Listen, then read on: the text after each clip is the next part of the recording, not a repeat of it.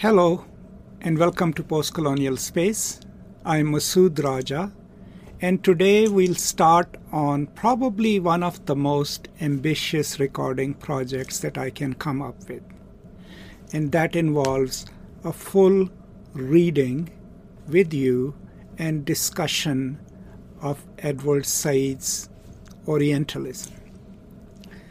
I know it's kind of a daunting project, but I think it's going to be really rewarding for me personally, but also for you if we can read the whole book and talk about it. Now, in today's video, I will mostly be covering part one of the introduction. And then as we progress, we'll read more and more of the book. But just part one of the introduction, which is four pages. And the way I will do it is I'll first read the text and then come back and talk to you. So I start with the two pithy epigrams of the book. I'll read them and then we'll talk about them. Two epigrams. The first one is a quote from Karl Marx, his essay, The 18th Brumaire of Louis Bonaparte. And the second one from Benjamin Disraeli, the British Prime Minister, and from one of his books. So the first one, they cannot represent themselves, they must be represented, comes from Karl Marx. And then the East is a career. I'll talk more about these two epigrams in a moment. Okay, so let's go over these epigrams. Right, the first one from Marx, and the biggest critique of it is that Said is quoting it out of context, right? First of all, uh, Marx is writing about the small landholders in France who could not constitute a class and hence did not have political representation. And the whole idea was that they should take a patronym, and Napoleon, Louis Napoleon, Louis Bonaparte, should become the person who represents them as a father figure. So the quote is uh, kind of a lot of critics who have read the quote and Said's justification for using it have had problem with that. First of all, because it makes people think people who have not read their Marx would it makes them think that this is what Marx thought of the Oriental people themselves, which wasn't necessarily the case. And two, that within the context of the 18th Brumaire of Louis Bonaparte, that what Marx is trying to theorize is how would these small landholders who cannot constitute a class be politically represented. So that's the first quote, which is problematic. The quote from Disraeli comes from his third novel, a trilogy that he published in 1840s, and it was a utopia, right? And it, uh, this one comes from Tank, uh, from the novel Tancred, right? and in that, the nobleman who goes to the Holy Land to seek his fortune. Uh, so that imagination is there, that East is a career, right, for people who were tired of uh, materialism of Victorian England, right? And that is kind of an apt epigram because East, eh, and a lot of critics who write about Orientalism would tell you that within the context of today's politics, East still, of course, is a career for a lot of people. Now that we have seen the Second Gulf War and all that, we've also learned that East is also a career for a lot of contractors, defense contractors, and everyone else. So that second quote, of course, applies to what Said is trying to do, uh, you know, in, in this book. Now, generally, while reading the introduction, another thing to keep in mind is, uh, and we will get to that in the later stage of this uh, video today, is that Orientalism is the first major academic book, at least coming from American Academy, that uses Foucault's theory of discourse. And Said says that in the last part of that introduction that we will read. But after this, let us see how does he start the book and what's contained in the introduction. So let us read a little more and then I'll come back and talk to you a little more about what we have read. It will be clear to the reader and will become clearer still throughout the many pages that follow that by Orientalism I mean several things, all of them, in my opinion, independent, interdependent. The most readily accepted designation for Orientalism is, is, an academic one, and indeed the label still serves in a number of academic institutions. Anyone who teaches, writes about, or researches the Orient, and this applies whether the person is an anthropologist, sociologist, historian, or philologist, either in its specific or its general aspects, is an Orientalist. And what he or she does is Orientalism. Compared with Oriental studies or area studies, it is true that the term Orientalism is less preferred by specialists today, both because it is too vague and general and because it connotes the high handed executive attitude of 19th century and early 20th century European colonialism. Nevertheless, books are written and congresses held with the Orient as their main focus, with the Orientalist in this new or old guise as their main authority. The point is that even if it does not survive as it once did, Orientalism lives on academically through its doctrines and theses about the Orient and the Oriental. Related to this academic tradition, whose fortunes transmigrations, specializations, and transmissions are in part the subject of this study is a more general meaning for Orientalism. Orientalism is a style of thought based upon an ontological and epistemological distinction made between the Orient and, most of the time, the Occident. Thus, a very large mass of writers, among whom are poets, novelists, philosophers, political theorists, economists, and imperial administrators, have accepted the basic distinction between East and West as the starting point for elaborate theories, epics, novels, social descriptions, and political accounts concerning the Orient, its people, customs, mind, destiny, and so on. This Orientalism can accommodate Aeschylus, say, and Victor Hugo, Dante, and Karl Marx. A little later in this inter- introduction, I shall deal with the methodological problems one encounters in so broadly constructed a field as this. The interchange between the academic and the more or less imaginative meanings of Orientalism is a constant one. And since the late 18th century, there has been a considerable quite disciplined, perhaps even regulated traffic between the two. Here I come to the third meaning of Orientalism, which is something more historically and materially defined than either of the other two. Taking the late 18th century as a very roughly defined starting point, Orientalism can be discussed and analyzed as the corporate institution for dealing with the Orient. Dealing with it by making statements about it, authorizing views of it, describing it by teaching it, settling it, ruling over it. In short, Orientalism as a Western style for dominating, restructuring, and having authority over the Orient. I have found it useful here to employ Michel Foucault's notion of a discourse as described by him in the Archaeology of Knowledge and in Discipline and Punish to identify Orientalism. My contention is that without examining Orientalism as a discourse, one cannot possibly understand the enormously systematic discipline by which European culture was able to manage and even produce the Orient politically, sociologically, militarily, ideologically, scientifically, and imaginatively during the post Enlightenment period.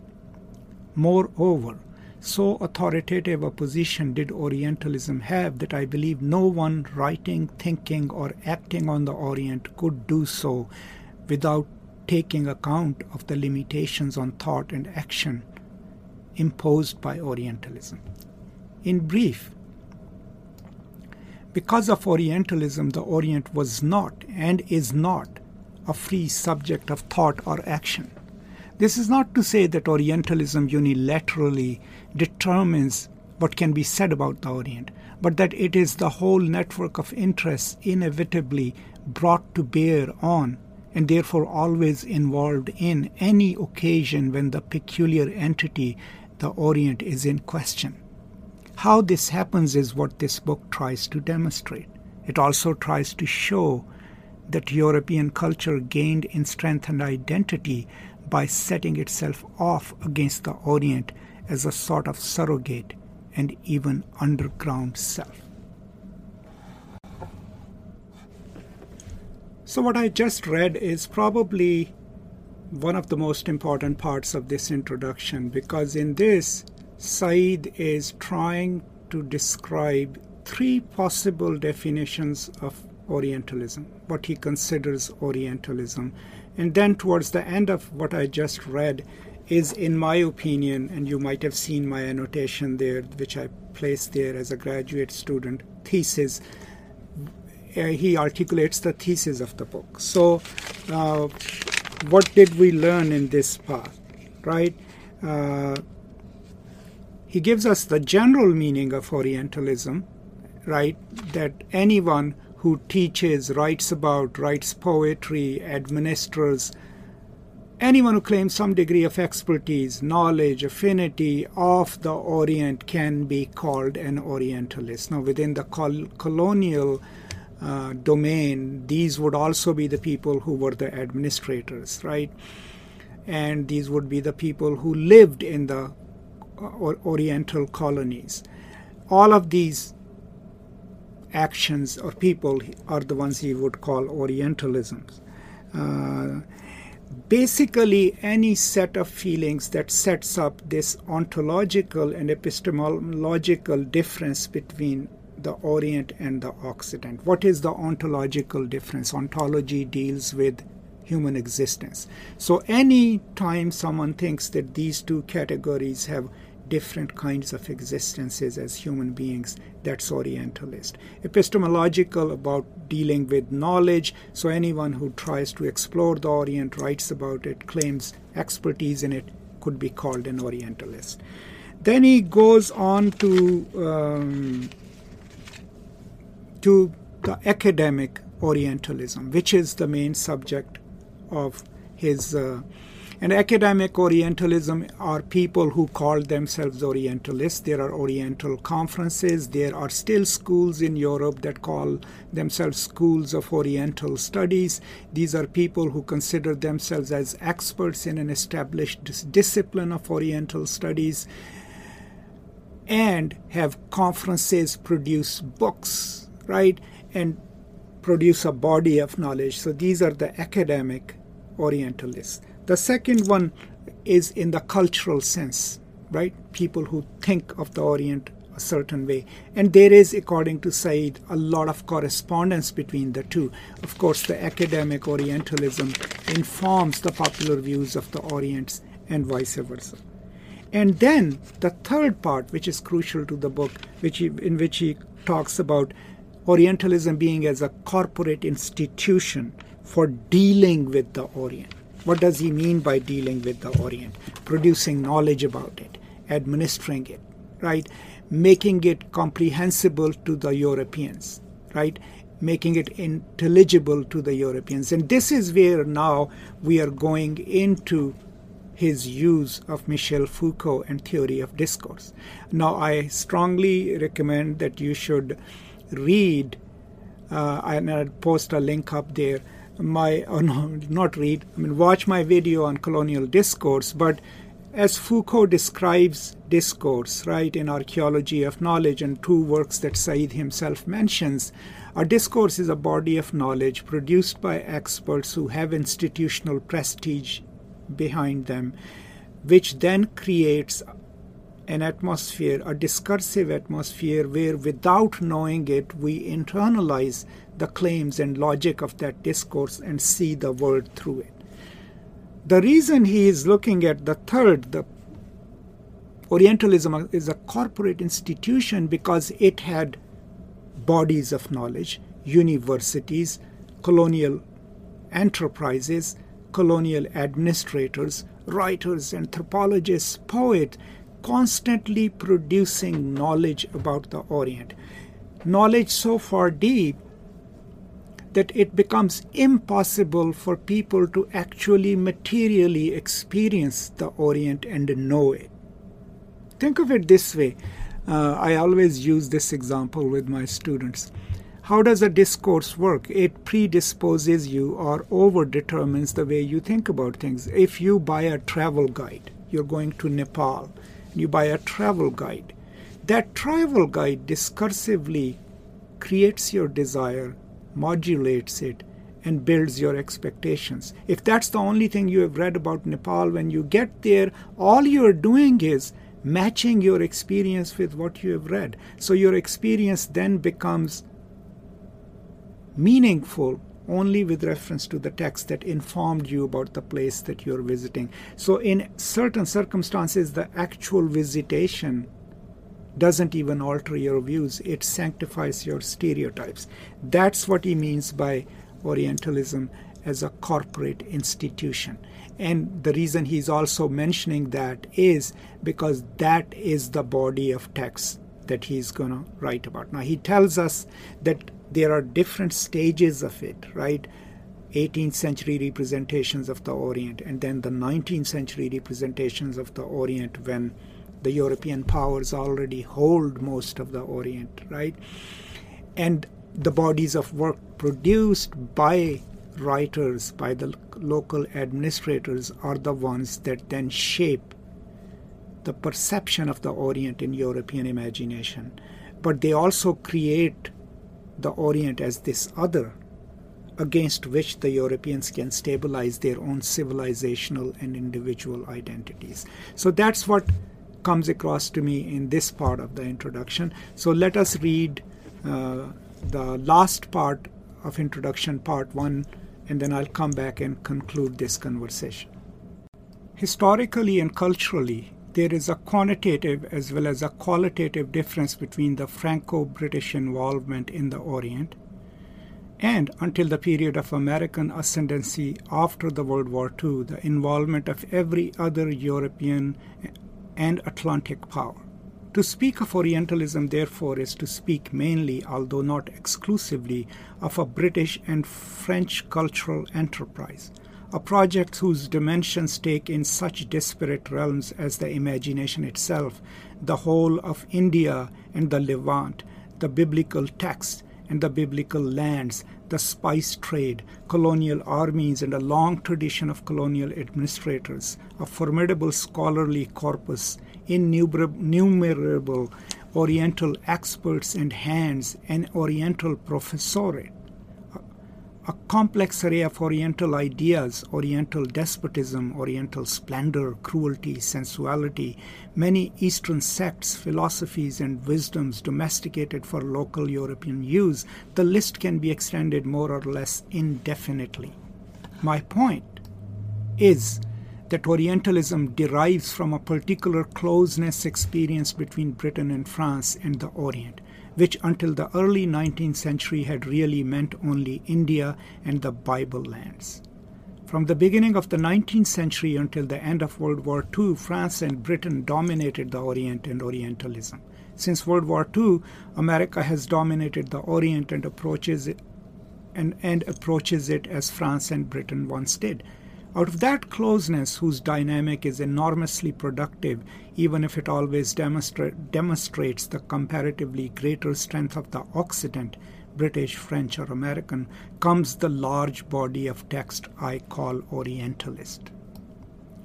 It should be said at once that even with the generous number of books and authors that I examine, there is a much larger number that I simply have had to leave out. My argument however, depends neither upon an exhaustive catalogue of texts dealing with the Orient nor upon a clearly delimited set of texts, authors, and ideas that together make up the Orientalist canon.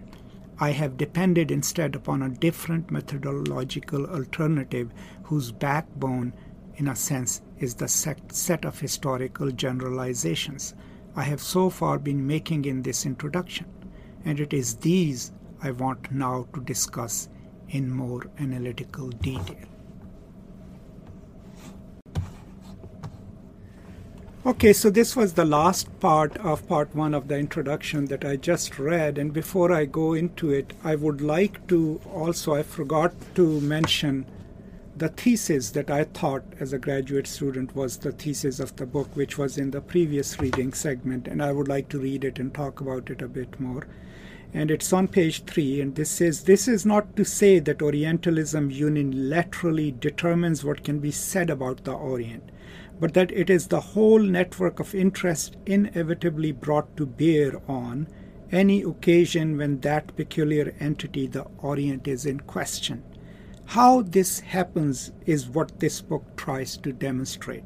It also tries to show that European cultures, European culture gained in strength and identity by setting itself off against the Orient as a sort of surrogate and even underground self. So, what he's trying to say is that, look, one part of this book, one project is to, to explain how is the place of the Orient over-determined by discourses.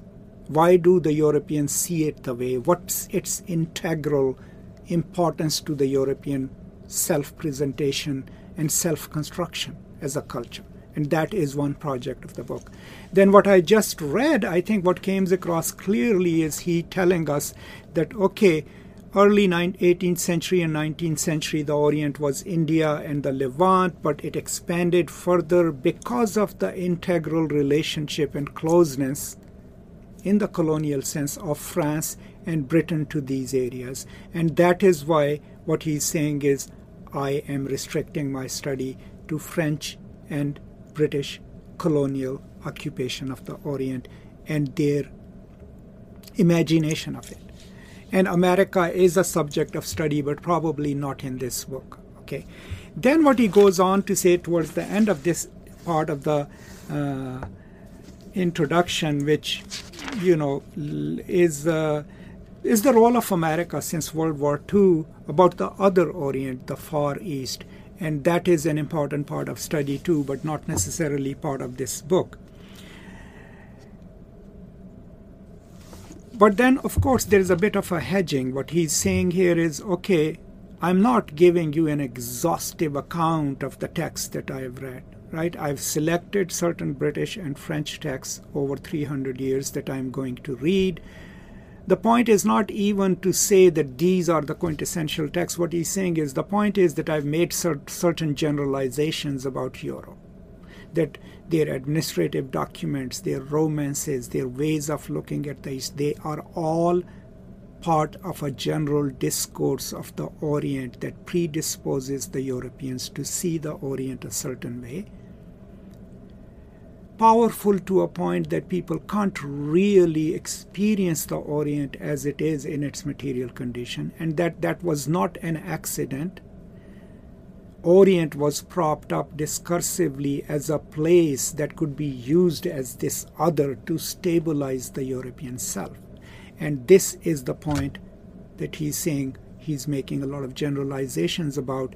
And part two of the introduction, he's saying, okay, let me now explain these generalizations to you. And so that's where he goes in part two of the introduction, which we'll talk about in the next lecture in this series. So, as I said earlier, this is an ambitious project. I don't know when it will end.